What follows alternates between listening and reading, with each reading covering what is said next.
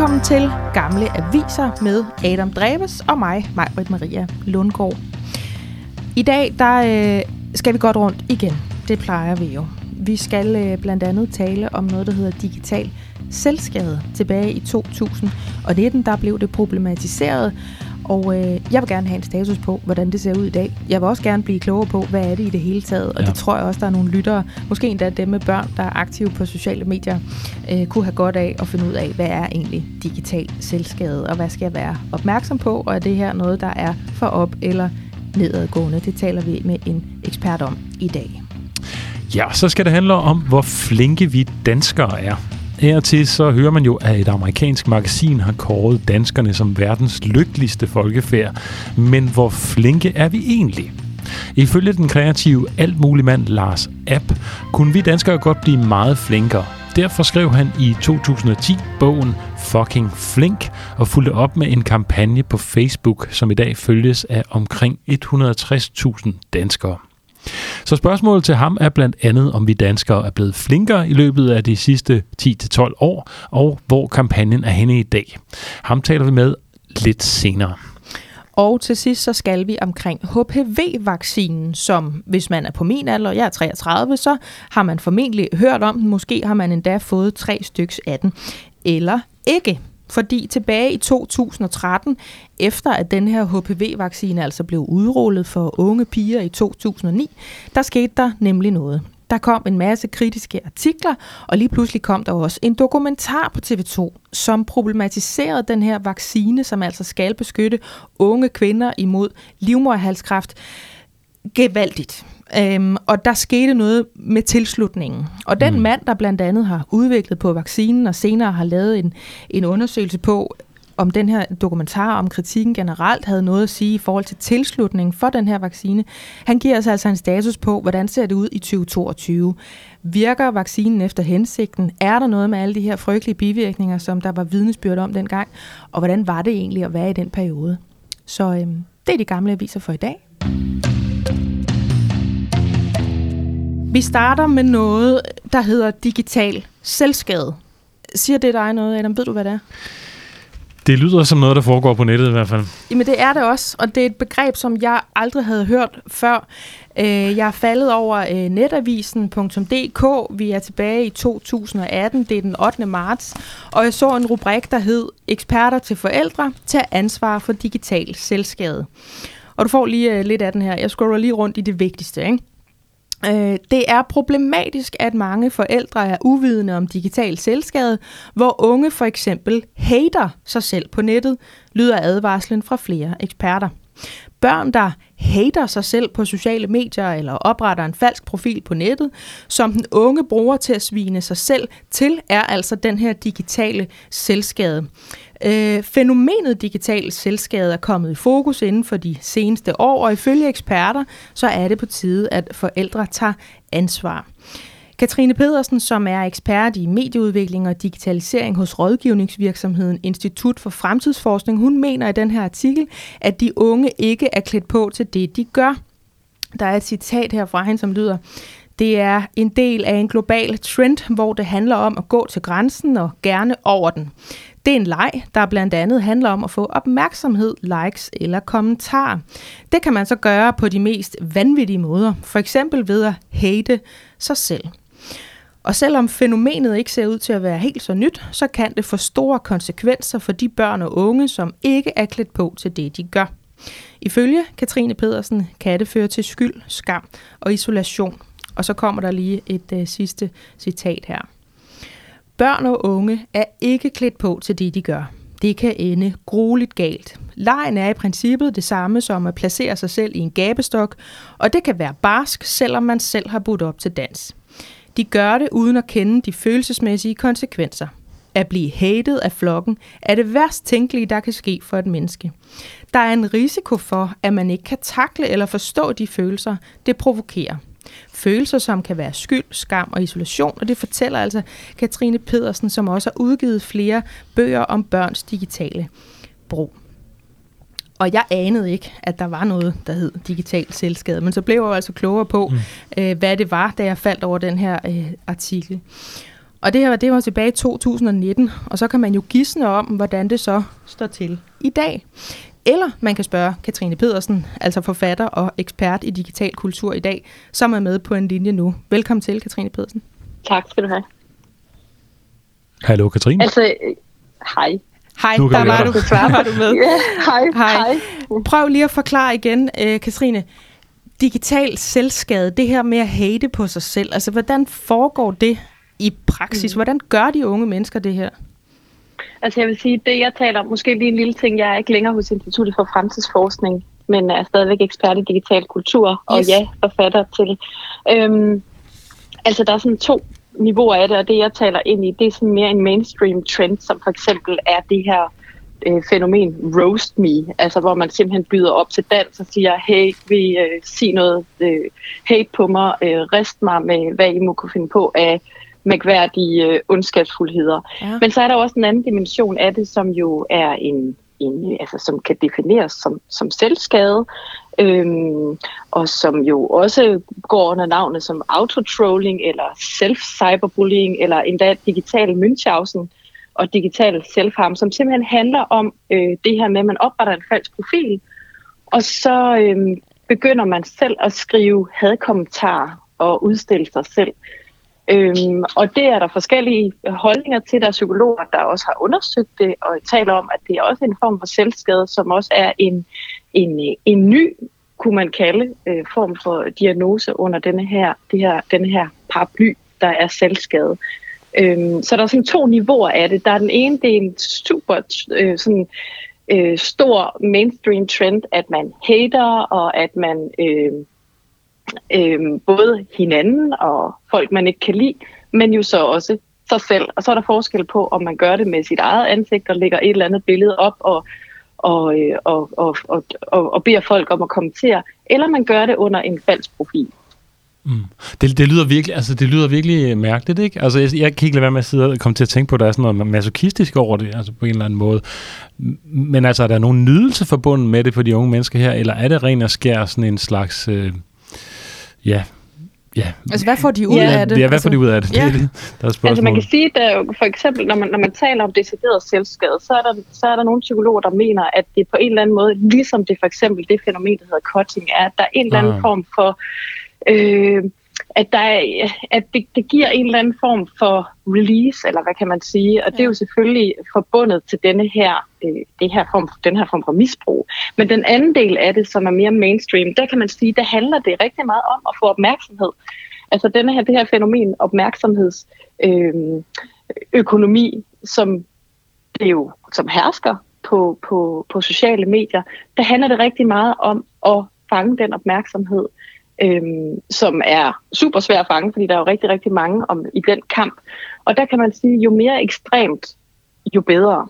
Og der hører de her trends ind under, altså øhm, det her med at skulle øh, hate på hinanden.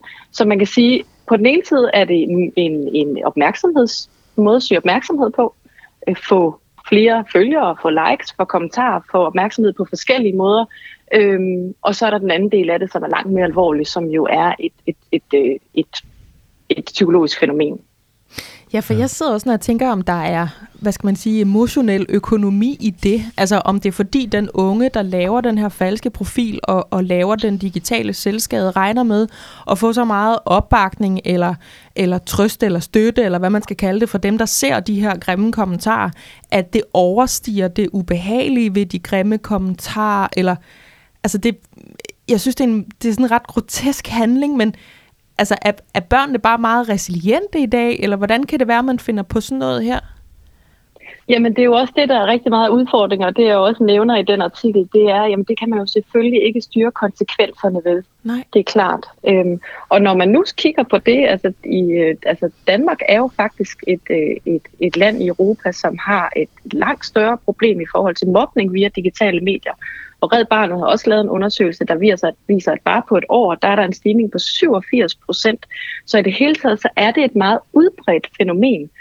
Øhm, altså 87 procent i stigning i forhold til, hvor I mange unge, I forhold til digitale der... krænkelser, ja. Ja, det er jo voldsomt. Det er øh, ja, det er rigtig voldsomt. Mm. Øhm, og det er jo så nogen, der mener, at, øh, at pandemien har noget at sige. Der, der er mange børn og unge, der har siddet derhjemme. Øhm, og øh, jamen, for det første været alene med de her ting, og, som, og i den grad isoleret, det er jo noget, der blev meget konkret for os alle sammen. Ja. Men at det så også er en del af denne her, jeg har kaldt det for den nye ekstremisme, at det, at det ekstreme simpelthen er blevet mainstream online, og dermed også er blevet det for børnene. Og man kan jo sådan set ret hurtigt øh, kigge på nogle af de sådan allermest populære YouTubere, en, en, øh, en dansk YouTuber, der hedder Markus HD, eller Spørg Kasper, som for eksempel mange børn også har kendt øh, og fulgt i mange år, som jo også går ind i denne her øh, retorik, som man kan kalde for sådan en edgy kultur. Det er rigtig meget også bundet op på humor. Det handler om at være grænseoverskridende. Det handler om at gå til grænsen og gerne også over den. Altså imod sig selv eller et... over for andre? Eller? Over for andre, men også over for, selv, for okay. sig selv. Nu kan man sige sådan, at ham her øh, spørger Kasper, det handler rigtig meget om, om selvudstillelse. Okay. Og det handler også om at, at afsøge grænseoverskridende ting. Øh, så er der også sådan et fænomen som reactions, at man reagerer på noget eller nogen. øh, og det er ofte i, også i en eller anden, øh, noget, der på en eller anden måde tenderer at være ekstremt. Så altså, YouTube er blevet kaldt for radikaliseringsmaskinen på grund af den algoritmiske struktur, der er, at jo mere ekstremt indhold, desværre også mere populært. Og had er på en eller anden måde bare en, en, øh, en, en rigtig god, et rigtig godt redskab, hvis man gerne vil have opmærksomhed. Og det clash i forhold til digital børnekultur er jo en alvorlig ting. Fordi mange gange så leger, leger børn jo også bare med det, der ligesom er populært, og det, der bliver udstukket som en, som en trend. Øhm, og, øh, og derfor så øh, deltager de også i det her. Og det, det, det har vi ikke sådan øh, nogle sådan decideret tal på, lige præcis det her fænomen. Men, men, øh, men det falder jo ind under den øh, viden, vi har om, at online mobning er et stort og voldsomt problem, mm. og særligt i Danmark, hvis vi sammenligner os med andre europæiske lande. Jeg kunne, jeg kunne rigtig godt tænke mig at få lidt alder på det her, nu siger vi børn. Altså, hvor, hvor gamle er de børn, der, øh, der begynder på sådan noget selvskade på, på altså digital selvskade, som det hedder? Altså de undersøgelser, der i hvert fald er den, jeg refererer til, det er jo fra 9 år, ikke? Altså 9, det er fra 9 til de 16 okay. år. Øhm, og, øh, og så findes der også andre undersøgelser, som, øh, som, øh, som for eksempel Red Barnet. Men det er primært sådan de her tweens, og det er også der, hvor problemet er det største. Øhm, fordi det er jo klart, at altså, særligt, når man er, hvis man er 9 år eller 7 år for den sags skyld, når man begynder at bruge de her sociale medier, så har man naturligt ikke en forståelse af, hvad det er, det foregår. Man skal jo faktisk være ret strategisk for at kunne agere i det her, eller også bare for at dele noget. Øhm, fordi lige pludselig har man jo et potentielt publikum.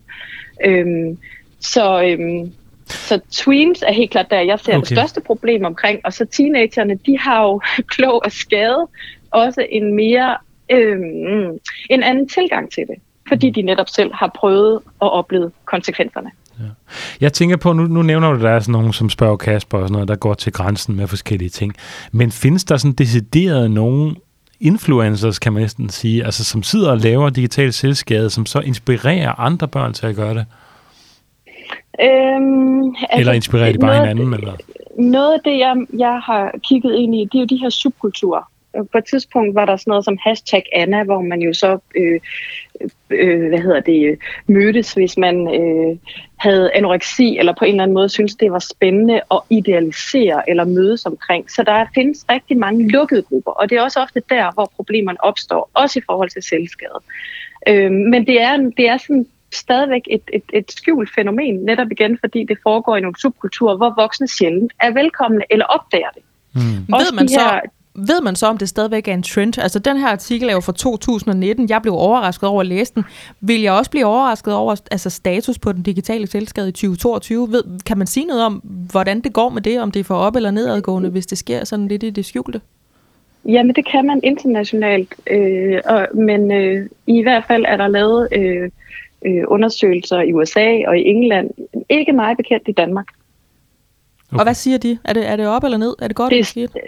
Det er stadigvæk et fænomen, øh, okay. øh, og det er øh, meget bekendt også en stigning. Okay. Lige så vel som det er i forhold til online krænkelser, lige så vel som det er i forhold til hadtale, og alt det, som vi ved er et stort problem. Mm. Ja, så skal vi selvfølgelig også høre, altså hvad øh, nogle gode råd til forældrene her, ikke? Altså hvad fanden skal man gøre? Ja, hvad fanden skal man gøre? Det er et rigtig godt spørgsmål. Altså man kan sige, øh, der er alligevel grænser for, hvad forældre kan gøre, men det er i hvert fald rigtig vigtigt, det plejer jeg at sige, øh, at man er opmærksom på, hvad er det for nogle trends, hvad er det for nogle strømninger, som børn de, øh, de er optaget af? Hvad er det, de populære YouTuber, hvad er det for nogle, hvad kan man sige, hvad er det for en kultur, de promoverer? Øhm, noget af det, jeg plejer at anbefale forældre, det er en gang om ugen sådan lige tjekke ind, hey, hvad er det egentlig for et meme, der trender i den her uge? Fordi så får man også syn for sagen. Det foregår ofte i sådan en eller anden et grænseland også noget humorkultur. Øhm, og hvis man for eksempel øh, var klar over, at øh, Logan Paul, som en rigtig populær YouTuber, dengang, hvor han filmede og lavede reactions i, det her, øh, i den her såkaldte selvmordsskov i Japan, så vil man også vide, at øh, ens 20-årige faktisk havde set et dødt menneske, der havde begået selvmord. Det er bare et Nå, eksempel nu, nu, på det. Nu taler du lige lidt øh, kodesprog her, eller i hvert fald for dem, der ikke kender det. Prøv lige at forklare, ja. uddybe, hvad det er. Det var en ung mand, der begik selvmord, ikke sandt? Og så lagde det online, eller hvordan var det? Det er en YouTuber, der hedder Logan Paul, som øh, bevægede sig ind i, og det er ikke et fænomen, jeg har besøgt, men der er øh, efter sine en skov i Japan, hvor unge mennesker går ind og begår selvmord. Og hvor han filmer går ind via sin YouTube-kanal og filmer denne her, og filmer en, en, en, en død person. Og altså, jeg sidder bare med en... åben mund, mens du fortæller om det der, Katrin. Jeg, jeg synes, det, det er jo helt vildt, og det siger du, det kan Jamen, der være en 7-årig, øhm, der har set. Det var der helt klart i den periode, fordi han er en af de største også. Altså, han... Det samme, jeg synes, er et dansk eksempel, som jo handler lidt om noget andet, men vi ved alle sammen, hvordan Paludan blev populær. Det gjorde han jo også ved at stille sig på børneflokken. Eller det var i hvert fald hos denne her øh, meget populære øh, Fortnite på det tidspunkt, YouTuber Markus HD, der lavede reactions på Paludans udskejelser. Øhm, så det her med at følge med i, øh, være nysgerrig, hvad er det egentlig for noget indhold, som øh, børnene møder? Altså det var jo lidt i gamle dage, der kunne man jo bare klikke ind på en kanal eller sige, nej, du må ikke se TV-avisen, så vi slukker nu her, når der er TV-avisen. Eller ja, vi ved i hvert fald, at Ramachan, der er kurateret indhold, som vi kan stole på at være trygge ja, ja. Det kan man naturligvis ikke på internettet, fordi der er både godt og ondt. Der er alt. Det skal der Meget der er tilgængeligt. Ja, ja. Ja, Nå. og når det ekstreme bliver populært, og også gør det i børneflokken, så har vi naturligvis et alvorligt problem. Men det er også bare fordi, det er så Altså det er så øh, nyt for mig det der med, at altså, som du sagde før, had er en rigtig god måde at få opmærksomhed på, hvor jeg tænker, jamen det er da ikke en dejlig opmærksomhed at få. Altså hvis jeg blev lagt for had, ville jeg jo have det rigtig dårligt. Men så kan mm. jeg jo godt forstå, at jamen, det er fordi opmærksomheden den overstiger egentlig det at have det godt nødvendigvis, eller hmm. det er en, det er en, en ja, stærkere og jeg valuta. tror egentlig ikke, Ja, og jeg tror egentlig ikke, det nødvendigvis er godt for det enkelte individ. Men hvis Nej. man ligesom anerkender opmærksomhedsindustrien og ved, hvad er det, der giver likes, hvad er det, der giver følgere, hvad er det, der giver kommentarer, hvad er det, der får algoritmerne til at booste, og hvad er det, der, der, der gør, at man får opmærksomheden frem for nogle andre, så er det desværre det, der er øh, noget af det mest populære. Det er det ekstreme. Det er mm. had. Jeg kom til at tænke på Simon Spies, der sagde, at dårlig omtale her ja. er bedre, bedre end ingen omtale. Ja, ja. Men det er jo virkelig en dårlig sammenligning her. Men altså, Ja. Lidt, yeah. lidt den samme tanke alligevel bagved yeah. øh, øh, hungeren efter likes. Og så er det jo selvfølgelig den her algoritmiske øh, øh, struktur, der er på de her sociale medier, som også er et alvorligt problem, og derfor vil jeg også sige, ja, forældrene er jo selvfølgelig dem, der er tættest på børnene, men det her, det er jo et, det ansvar ligger et helt andet sted. Det er jo nogle tech-virksomheder, som i den grad har et ansvar for at gå ind og, og enten at sørge for, at børnene kan færdes trygt, øh, eller også sørge for, at de slet ikke er der. Mm. Så dengang i 2019, der i, i netavisen, der var det øh, eksperter til forældre tage ansvar for digital selvskade. I dag, der er det tech-giganter tage ansvar, og forældre følge lige med i, hvad det er, jeres unger laver på Instagram.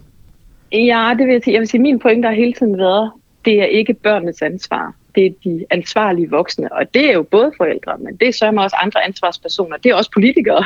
Ja. Det er også tech-virksomheder, så det er meget mere kompliceret end som så. Men forældre kan ikke løse det alene. Øhm, absolut ikke. Men man kan selvfølgelig være opmærksom på, hvad det er, ens børn møder, og det er svært at styre, hvad det er, der trender ja. som forældre. Katrine Pedersen, du er forfatter og altså ekspert i uh, digital kultur. Tak fordi du lige vil give os en status på den uh, digitale selvskade her i uh, 2022. Tak for det. Ja, tak.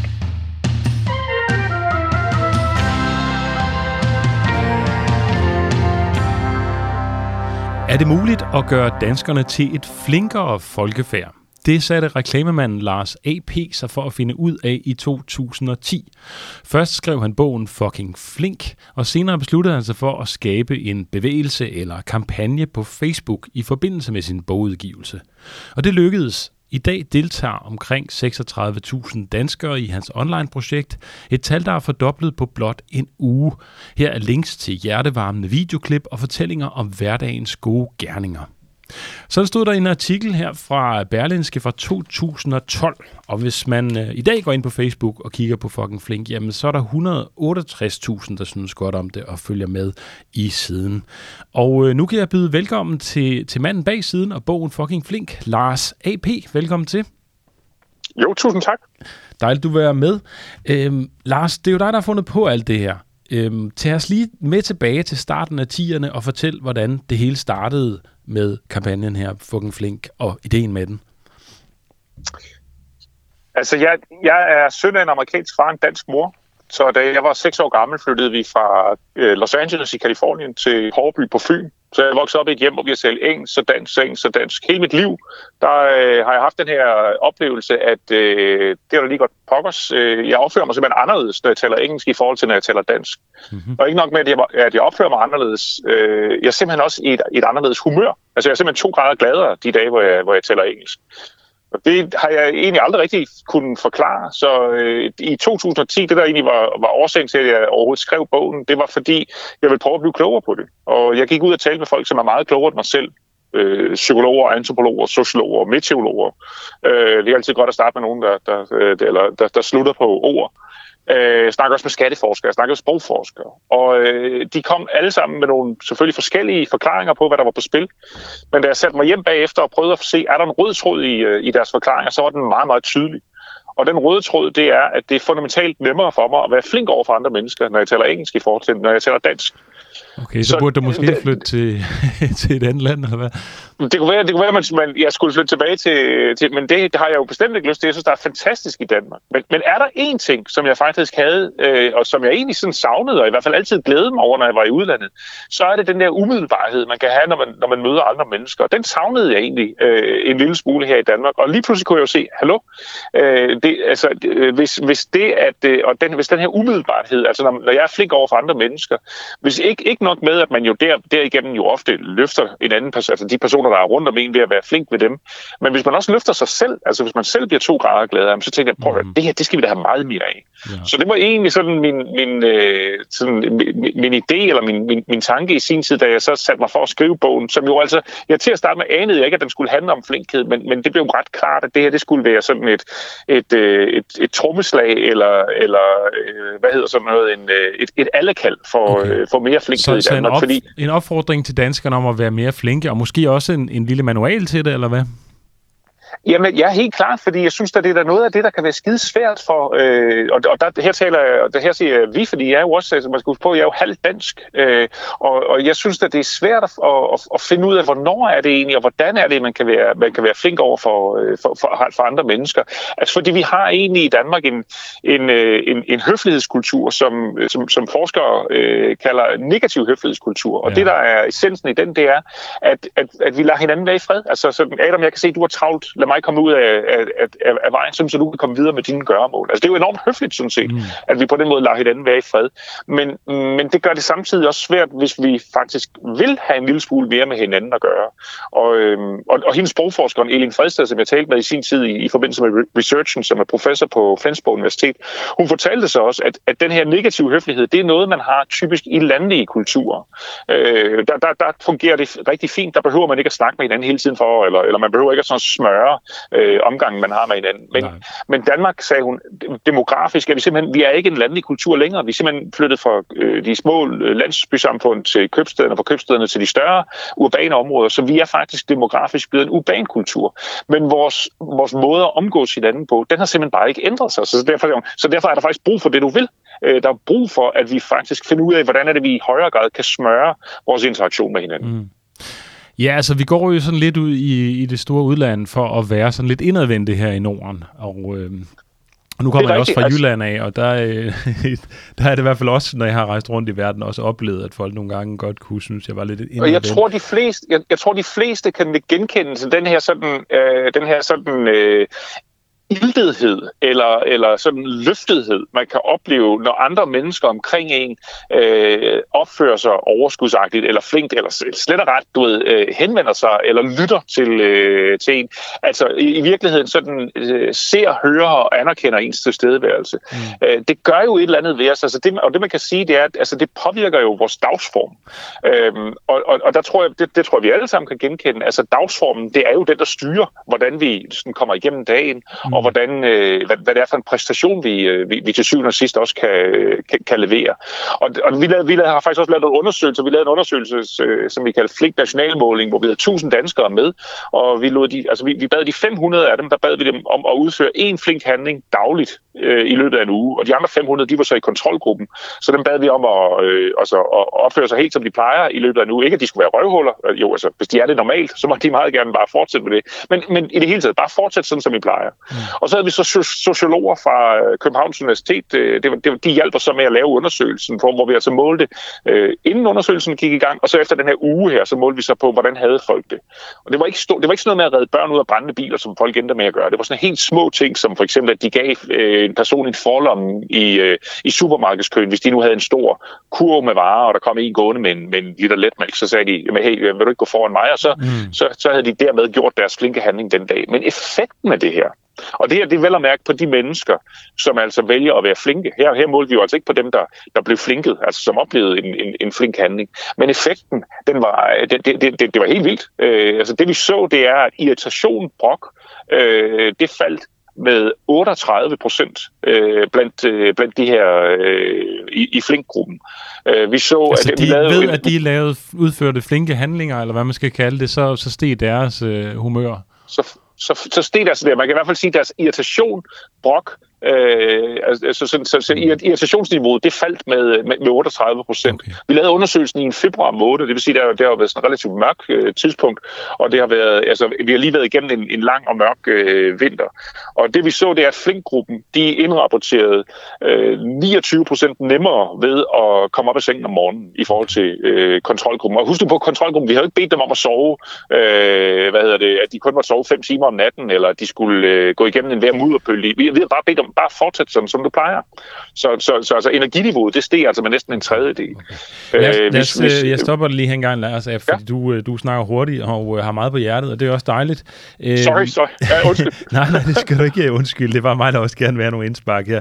Øhm, Selvfølgelig. Altså, jeg kunne godt tænke mig at høre sådan nogle eksempler på, altså hvad det er, hvad det vil sige at være flink. Altså det er jo noget af det, som folk så lægger op på jeres øh, hjemmeside, fucking flink der på, på Facebook. Øhm, hvad, hvad vil det sige at være flink? Jamen altså, i virkeligheden er der jo, øh, der, der, jeg kan komme med et par eksempler. Øh, ja, den her historie, det, det, det her det var en historie, vi fik fra, fra, fra Ulla, som, øh, som, som var moster til, til, til Merle på fire år, øh, og, og så et, et andet barn, som jeg har glemt navnet på, men de var så i Forop Sommerland, og så står de i kø til en af rutsjebanerne, og Merle på fire der, han er nu gammel nok til faktisk at køre på den her rutsjebane. Og, og sådan lidt ude ved siden, der står der så tre udviklingshemmede piger, og den ene af dem, øh, hun græder, øh, altså som besat, fordi hun vil helt vildt gerne op og køre i den her rutsjebane, men de to andre tør ikke, og hun tør ikke køre i den alene. Mm-hmm. Ham her Merle her, som altså er fire år gammel, han går så ud af køen over til hende, og så siger han, hey, du kan køre med mig. Og øh, hende her, øh, pigen og Merle, de ender med at køre tre ture sammen, og så slutter de øh, deres, deres oplevelse af heraf med, øh, med et kram. Altså det, det, det er simpelthen så modigt og så sejt gået af den her fireårige. Og, og prøv lige at tænke på, hvis vi alle sammen havde det mod, og hvis vi alle sammen havde det overskud i virkeligheden til at, at række ud til folk, som vi måske ikke lige kender, eller folk, som står i en lidt penibel situation, og, og hjælpe dem. Det, for, det er for mig et sådan et klassisk eksempel på øh, i virkeligheden sådan øh, hverdagsheltemod, kan du næsten sige. Mm. Altså, det er fucking flink adfærd, det der. Det skal også siges. Altså det med at være fucking det er jo ikke et spørgsmål om at gå rundt og, altså, og ligne sådan en smiley hele tiden og, og, og være på den måde, for det kan jo også være et spørgsmål om, at man, man kan se en, en person over i, i, i S-toget, som, øh, som bliver behandlet uretfærdigt, og at man, at man, at man så rejser sig og siger, hey, hey, wow, wow, øh, stop lige en gang her, øh, er du okay? Mm. Gider jeg ikke lige, øh, gider ikke lige styre jer, sådan så, så, så han kan være der? Altså, at man på den måde er den voksne i rummet. Det er i min, øh, i min bog bestemt også at være, at være fucking flink. Mm. Men det er altså det der med, at, man, at, man, at vi er der for hinanden, at vi ser anerkender øh, og, og, og hjælper hinanden, øh, eller, eller giver hinanden den, øh, den medvind på cykelstien, som vi jo alle sammen godt ved, den, øh, den, den er der bare rar af. Ja. Øhm, det var jo så tilbage i, i, i 2010, du skrev din bog, og i 12 cirka deromkring, at den der Facebook-side blev lanceret. Øhm, hvad så? Er vi blevet mere flan, flinke som danskere? Altså, er, er, er der sket noget? Har kampagnen hjulpet, kan man jo spørge her, her øh, mange år efter? Ja, altså, vi har, altså meget ambitiøst så satte vi os jo et mål om, at i 2025, så skulle vi være, øh, så skulle vi danskere, nogle af verdens lykkeligste mennesker, også være verdens flinkeste mennesker. Jeg tror godt, jeg kan afsløre, det mål, det når vi ikke. Øh, og og en, af, en af årsagerne er selvfølgelig, at der bliver ikke mål på det øh, slet og ret. Øh, så, det, så det er svært at sige, om vi når det mål, og hvornår vi når det øh, mål. Øh, og jeg skal ikke være den, der, der kan sige om, om, øh, om vores arbejde øh, og de, de tiltag, vi har lavet i gader og stræder og med, altså rundt omkring i, i landet, om, om de har virket. Men det har jeg lavet mig fortælle, at, øh, at folk siger, at der er kommet et langt større fokus på det. Og, at, øh, at om, og igen, om vi kan tage en del af æren for det, det vil jeg heller ikke øh, stille mig til dommer overfor. Men, men, men jeg synes da i hvert fald, at, at vi har prøvet på at skubbe øh, til noget, som, så, som jeg synes, vi, øh, vi har brug for. Og jeg vil gerne, jeg vil gerne tilføje, jeg synes, vi har lige så meget, hvis ikke endnu mere brug for det nu, end vi havde for, øh, for, for, for 12 år siden, da vi startede. Mm. Er der stadig nogen, der sådan... Øh, altså, det man kunne med, med, med siden der på Facebook, det var, at man kunne bruge hashtagget fucking flink, og så ligesom fortælle, hvis der var nogen, der havde gjort en god gerning for en, eller hvis man selv havde gjort en. Øh, er der stadig nogen, der, der, der, der bruger det? Altså, det, øh, vi, vi gjorde simpelthen det, at vi den, øh, den, den 1. december øh, 20 21 må det så være, det var øh, sidste år, der, øh, der stoppede vi simpelthen og, med at, øh, at, at, at drive vores, øh, vores sociale medier. Øh, vi, vi, vi stoppede organisationen øh, fucking flink. Det vil sige, jeg flager stadigvæk, men nu er jeg, en, øh, nu er jeg tilbage at være en, en one-man army. Øh, og, og, og derfor, øh, folk skal være mere end velkomne til at, at, at, at, at lægge historier op, men vi, vi, vi, vi styrer simpelthen ikke, øh, eller vi, vi, vi, vi driver ikke øh, siden mere. Mm. I stedet for så, så hver fredag, der der, udsender jeg et, øh, et nyhedsbrev, øh, fucking flink fredagsbar, og, øh, og, og, og så øh, er jeg også selvfølgelig også rundt omkring og, og, og hjælpe øh, virksomheder og kommuner osv. Men, men det her med, at, altså, at danskere sådan kunne sende ind til, til Facebook, det vi, det, det vi stoppet, og det er faktisk en af grundene til det. Jeg synes simpelthen, at vi bruger alt, alt, alt for meget af vores tid sammen. Den bruger vi online, i stedet for at bruge den sammen øh, på, på ordentlig vis. Og, og jeg ved ikke med jer andre, øh, men, men jeg bliver sgu ikke selv øh, løftet af at være øh, af at bruge så meget tid øh, online. Så, så, så det var faktisk mm. en af årsagerne til, at vi også øh, lukkede for, øh, for, okay. for vores sociale medier.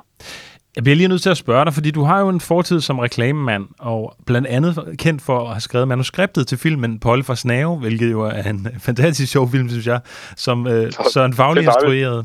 Øh, det var jo en, en, en spillefilm, men den skulle også reklamere for et produkt, altså det var Sonofons øh, telefon, øh, mobilers og så videre. Er der noget reklame over hele den her kampagne, fucking flink, eller har du brugt det til ligesom også at generere en indtægt?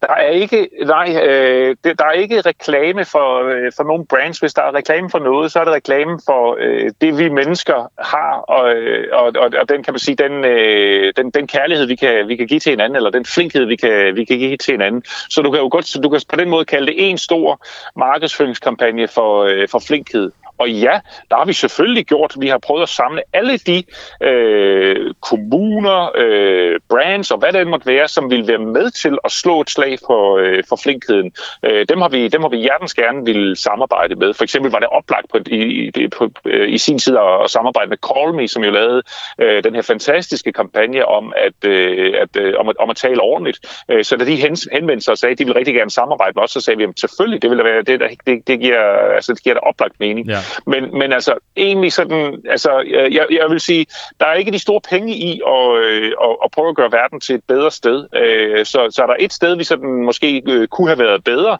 øh, så er det faktisk at, at drive forretning og, og i virkeligheden øh, tænke mere som, øh, som, som en reklamemand. Men, men på den måde har det altså ikke været, øh, har det ikke været sådan et kommersielt øh, projekt. Det har selvfølgelig skulle løbe rundt. Vi ja. har haft lønninger, vi skulle betale, så på den måde har vi selvfølgelig skulle, skulle finde ud af at, at få det til at hænge sammen. Ja, der har været og noget med foredrag, så... og der har været noget samarbejde med Intraflora, kan jeg læse mig til, og, og Københavns Kommune og forskellige firmaer og den slags. Øh, lige præcis. Sidste lige spørgsmål præcis. til dig, vi er ved at løbe tør for tid. Hvad, hvad synes du er det vigtigste, du har fået ud af arbejdet med, med hele det her fucking flink? Prøv at høre, det vigtigste det er at øh, finde ud af, hvor meget godt vi mennesker vi, øh, vi, vi gemmer på, og hvor meget godt vi, vi egentlig har øh, at, at bidrage med til hinanden. Og det vi egentlig har brug for, vi har brug for nøglen, vi har brug for den der, den der sådan, øh, sociale øllerblukker til at få lukket op. Den, øh, det, det har vi stadigvæk brug for. Og, og, og man kan sige, jeg, jeg har selvfølgelig fået rigtig meget erfaring, og jeg har fået rigtig mange eksempler på, hvordan det kan gøres for alle de mega fede historier, som folk øh, jo gennem tiderne har, øh, har indsendt. Så, så jeg tror, det, jeg, det, det, hvad skal man sige, det potentiale, vi vil især gemmer på over for hinanden, når vi, når vi sådan øh, vil dele med hinanden. Jeg tror, jeg er blevet bestyrket i, hvor meget det betyder. Mm. Det skal vi finde ud af, hvordan vi kan få, få, altså, give det mere luft, så vi kan, så vi kan sprudle endnu mere.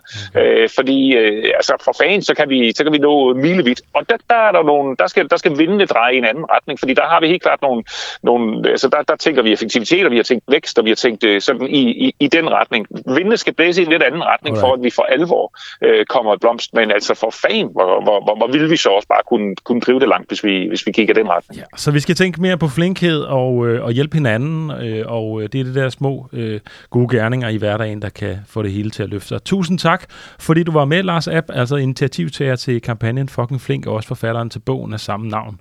Han fortsat god dag. Tusind tak for, at jeg måtte være med. Ja, god dag til dig også. Hej. Hej.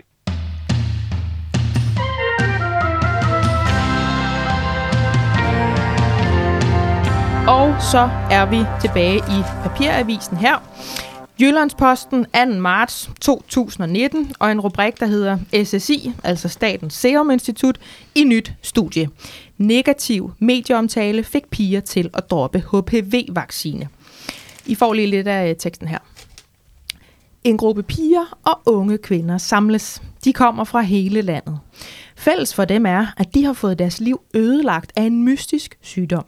Pigerne er overbeviste om, at en vaccine mod livmorhalskræft har gjort dem syge.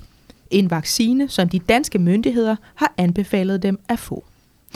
Sådan lyder den indledende speak i TV2-dokumentaren De vaccinerede piger, som blev vist den 26. marts 2015.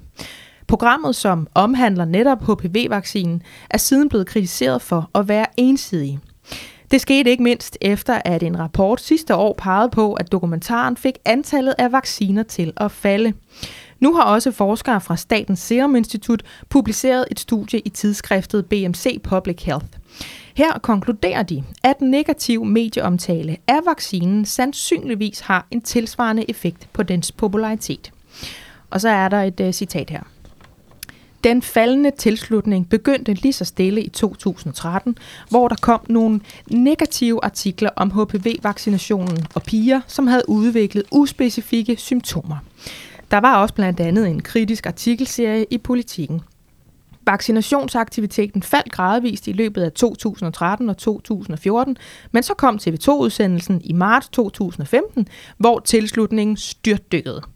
Lavpunktet blev nået i sommeren 2015 og holdt sig derefter lavt i cirka halvandet år, og det fortæller Palle Valentina Brandt, som er sektionsleder i Statens Serum Institut og medforfatter på det her studie. HPV-vaccinen blev indført som en del af børnevaccinationsprogrammet i 2009. Der blev den modtaget positivt, og for piger født mellem øh, 1998 og 2000 lå tilslutning på 90 procent. Studiet viser, at ingen nævneværdig sammenhæng mellem medieomtale og tilslutning, altså indtil juli 2013. Men derefter, der faldt antallet af vaccinationer, så det til sidst var 42 procent af piger født i 2004, som havde modtaget vaccinen, altså mere end en halvering i tilslutningen. Det er jo ret alvorligt. Eller det kan jo være, det er det. Og jeg kunne godt tænke mig at vide, hvordan det står til med den der HPV-vaccine i dag. Så derfor så har vi nu netop Palle Valentina Brandt, som nu er konstitueret afdelingschef i Statens Serum Institut med i telefonen. Goddag til dig, Palle Valentina Brandt. Hey, goddag. Ved du ikke lige give os en status på tilslutning til HPV-vaccinen i ja, 2021, kan I måske øh, øh, sige noget om. Går det godt, eller går det skidt, øh, når de unge piger skal have den her vaccination i dag? Det går rigtig godt. Vi er tilbage på, på på tilslutningen for, for de gode årgange, da HPV-vaccinationsprogrammet blev introduceret i Danmark. Ja. Så den, den sidste årgang, øh, der er blevet vaccineret, dem fra 2008, der er 91 procent af alle piger vaccineret. Men det er jo fantastisk. Hvordan øh, er det lykkedes, når nu den var så udskilt? Ja, altså det har, det har været en, en, en der har dels været noget, noget forskning, der har prøvet at blive klogere i, øh, på, hvad, hvad, det, hvad er det, der skete? Øh, hvad er det for nogle øh, piger, som, som har indberettet de her bivirkninger? Var de, var de, var de, var, var, var de øh, sammenlignelige med, med piger, der var blevet vaccineret, som ikke indberettede øh, alvorlige bivirkninger? Og, og der kunne man se, at som, hvis man kigger på, hvordan øh, de her piger øh, brugte sundhedsvæsenet øh, i to år før de fik den første HPV-vaccine, så kunne man så se, at de havde et væsentligt andet mønster af at bruge sundhedsvæsenet end de piger, som ikke indberettede bivirkninger. Både med hensyn til øh, psykiatriske øh, brug, og dels på grund af, hvor meget man bliver indlagt på hospitalet med uspecifikke klager og brug af, af, af praktiserende læger. Øh, og, og, og det kan jo ikke forklare noget med, at, at, at HPV-vaccinen ikke gav de her omtalte bivirkninger, men det, det bekræftede ligesom, at de to grupper er væsentligt forskellige. Så det virkede ikke som om, at de her øh, bivirkninger kom fra, som lyn fra en, fra en, en, en blå himmel. Men hvad, hvad tænker du, er det fordi vi nu er blevet så glade for vacciner i forbindelse med corona, at, øh, at tilslutningen nu også er blevet større blandt de unge piger? Altså den her, den her positive udvikling, den, den er sådan set sket før corona kom til, øh, til, til, til verden. Okay. Dels har man, dels har der jo lavet de her studier, jeg har snakket om. Dels har Øh, sundhedsmyndighederne lavede også en kampagne for ligesom at få få, uh, få, få, få uh, tilliden tilbage til HPV-vaccinationsprogrammet. Øh, de har været aktive på de sociale medier. Øh, de har været i dialog med mange af de her piger og deres forældre, som har været i tvivl. Og, og, og, det, og det er så lykkedes, kan man sige. Det det, I kunne se i, med, med, i den her artikel, I skrev, at årgang pigerne, der er født i årgang 2004, der var, der var, der var der kun 42 procent, ja. der var vaccineret. Nu er det nok på 87 procent, for eksempel. Så, men, men så mange det? af de piger, der ligesom har ventet, de har ligesom taget imod den bare med, med forsinket. Men Palle Valentina Brandt, altså jeg er 33, jeg kan huske det her, både da, da vi alle sammen skulle tage imod når det var en ny ting, og det var rigtig dejligt, og det var sådan øh, øh nærmest... Øh, øh, hvad skal man sige, heldigt, at man var en årgang, der, der nu blev tilbudt den her vaccination. Og så kan jeg huske, da folkestemningen vendte, og det lige pludselig var lidt noget skidt, hvis man havde sagt ja til dem. Du sagde før det her med, at vi kan se den gruppe af unge piger, som har indberettet de her uspecifikke symptomer, og også har brugt sygehusvæsenet og psykiatri og praktiserende læger i to år, før at de så indberetter de her ting, eller i hvert fald siger, jeg tror, jeg er blevet syg af vaccinen. Er de stoppet med det, eller har man fundet en måde at, at øh, luge ud i de her indberetninger på, siden vaccinen ikke er kritiseret mere? Eller, altså, hvorfor er den bekymring eller den mistillid til vaccinen nu forsvundet? Øhm, det er et godt spørgsmål. Øh, det vi kunne se i, i, i, i 2015, der blev der, indlagt, der blev der indberettet 821 øh, formodet øh, øh, bivirkninger til øh, efter HPV-vaccination. I de sidste år har der været indberettet under 100 øh, øh, per, per, per år. Øh, så vi har set et, et, et kæmpe fald. Øh, men det kan man ikke sige på, noget om, hvorfor? man kan ikke sige, hvor, hvorfor. Man, man kan selvfølgelig gøre sig nogle tanker om, hvorfor. Øh, og, og, og det en af de formodninger, man kunne have, det er jo, at altså, som du selv siger, øh, 9 ud af 10 piger i starten blev vaccineret med HPV-vacciner. Og, og de her bivirkninger, der blev indberettet, var meget, hvad skal man sige, uspecifikke bivirkninger. Det kan være noget hovedpine, svimmelhed, træthed, øh, som, som man som ung person sagtens kan komme ud for, øh, også i et normalt liv, også før der var noget, der hed HPV-vacciner. Ja.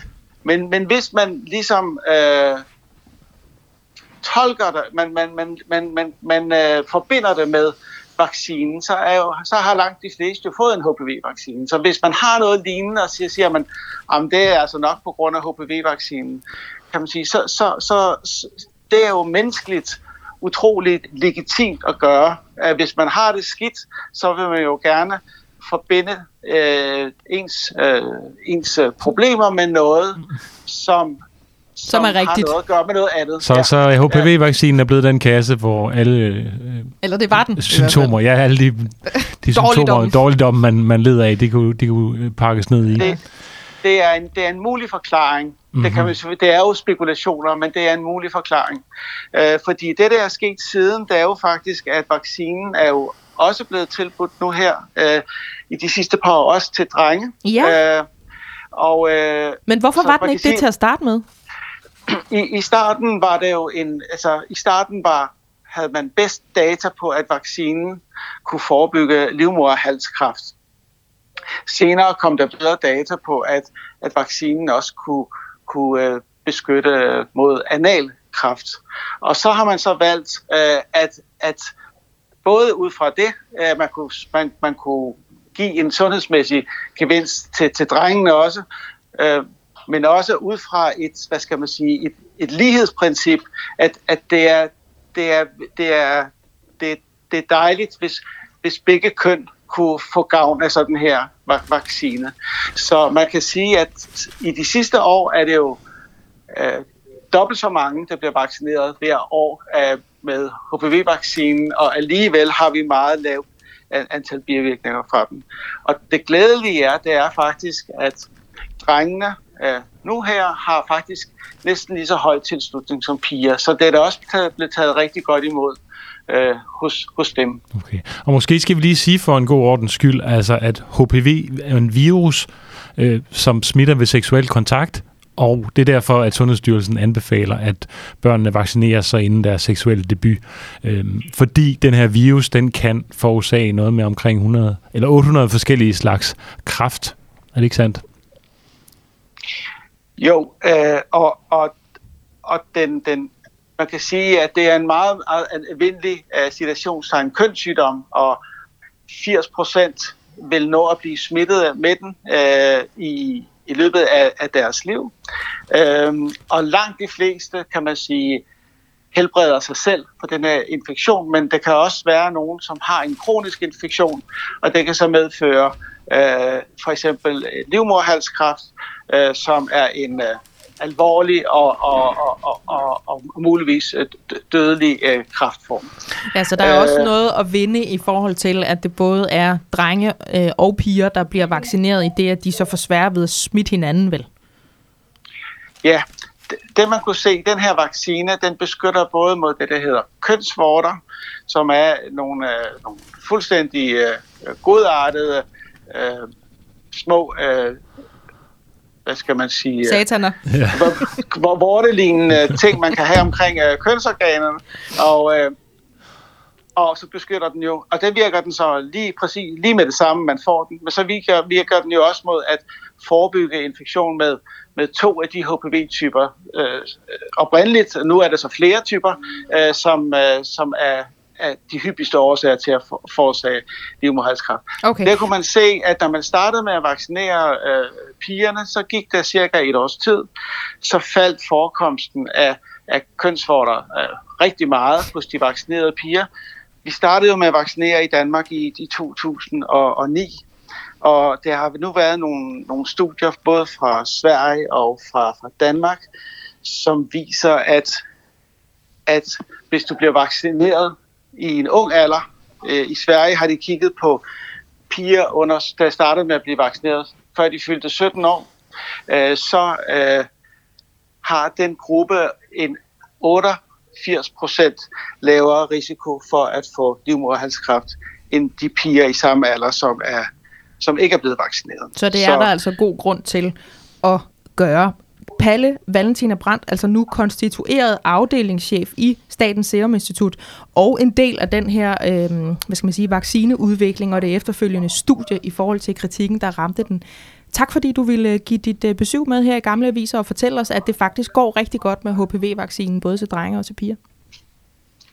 Selv tak.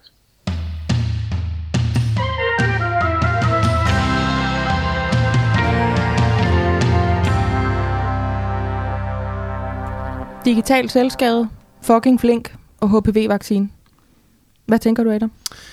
Jamen, øh, spændende ting. Altså, nu var det her digital selskab, det var lidt i forlængelse af vores øh, tema sidste uge, jo, hvor vi også talte om, om digital mobning. Og øh, der blev der faktisk sagt noget meget øh, godt, synes jeg, et råd, hvis man ikke hørte det sidste gang. Øh, og det er noget med, at man ligesom skal gå ind og, og være med til at se, hvad der sker på de sociale medier sammen med ens børn. Altså for eksempel spørge, øh, hvad har du set et fedt meme i dag? Hvad er sjovt? Jeg trænger lige til at se noget sjovt. Kan du ikke prøve at vise mig noget sjovt? Eller, mm.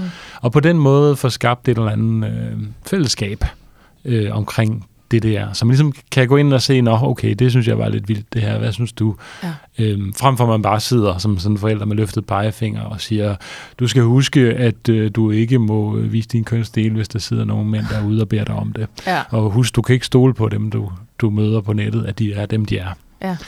Øhm, så det, det synes jeg egentlig var et meget godt råd. Jeg har ikke fuldt, fået fuldt op på det endnu, men det tænker jeg, at jeg gør. Ja, jeg, jeg bliver så forskrækket. Altså, jeg er jo mor til en, der kun er to. Hun er ja, ikke du... på Instagram, men, men jeg tænker, at det kun eskalerer. Altså, det er jo bare blevet vildere og vildere, siden vi fik det bliver i hvert fald vildere, øh, internetforbindelse. Ikke? Så både det, når bliver 3 og 4 og 5 og 6 år. Jamen, det er jo det, ikke? Ja. Og, og lige pludselig, så er det jo en sandhed, så er det noget, jeg skal forholde mig til. Og, og det her, som, øh, som den digitale ekspert, altså Katrine Pedersen, hun fortalte i dag med, at at der findes en japansk selvmordsskov, hvor nogen filmer et dødt menneske og lægger det ud, og ved, ja. at man har en, en konsumgruppe med børn ned til syv år. Altså, det, min hjerne, den springer i luften, for jeg kan slet ikke forstå, altså, jeg føler mig som, som øh, en boomer, altså som mm. en bedstemor, der slet ikke har forstået endnu, hvad filerne, der foregår på, på nettet og på sociale medier, når altså unge mennesker er der. Øhm, og så ja. synes jeg også, det var sjovt at høre lige at få status på det der HPV-vaccine, fordi jeg har faktisk lige præcis i dag fået et brev fra øh, Københavns Kommune om, at øh, mit barn nu nemt og gratis kan få både første og anden stik med HPV-vaccine. Ja. Og der står faktisk lidt fakta, det var det, jeg prøvede på at meddele tidligere. Og jeg tror faktisk, jeg fik sagt noget forkert. Men altså, det der står i brevet, som var det, jeg skulle have sagt, var, ja. at der hvert år er... Øh, er HPV-vaccinen, eller virus undskyld, skyld i cirka 810 tilfælde af kræft hos danske mænd og kvinder. Det er altså de der 810 tilfælde af kræft, som man kan undgå, hvis man bliver vaccineret. Ja, ja det er meget pudsigt egentlig, at vi har taget det emne op for dagen, hvor at det bliver en mulighed for et af dine børn. Ja, ikke? Så, så nu er jeg lidt mere tryg, tænker ja. jeg i hvert fald. Og, øh... Kan jeg vide, om jeg kan nå det der? Nu er det så måske to stik, man skal have. Da, da jeg var øh, i gang med det her, der var det tre stik. Jeg mangler så det tredje, men jeg tænker, om den båd måske er sejlet. om, det ligesom, det, om det kan svare sig for mig. Det kunne man godt uh, tænke. Det altså, kunne. jeg er jo 33, og ja. jeg jo, har jo været en glad pige længe, ikke? så det kan være, det er for sent med det. Og så synes jeg også lige, uh, fucking flink skal have et ord med på vejen. Altså, jeg tænker, vi danskere vi faktisk er ret flinke, når det kommer til stykket. Uh, vi kan i hvert fald se, hvordan vi er flinke over for ukrainerne i øjeblikket, og hvordan folk privat tager initiativ på egen hånd til at ja. hente dem og anbringe dem deres hjem og alt muligt andet. Men så, kun ukrainerne. Ja, det er så lidt øh, den ene side af medaljen. Der er en anden snak, som ja, øh, ja. hurtigt kan blive meget politisk. Ja. Jeg tror, vi er nået ved vejs ende nu. Det er vi. Vi er nødt til at sige uh, farvel og tak os fra nu. Ja. Vi ses næste gang.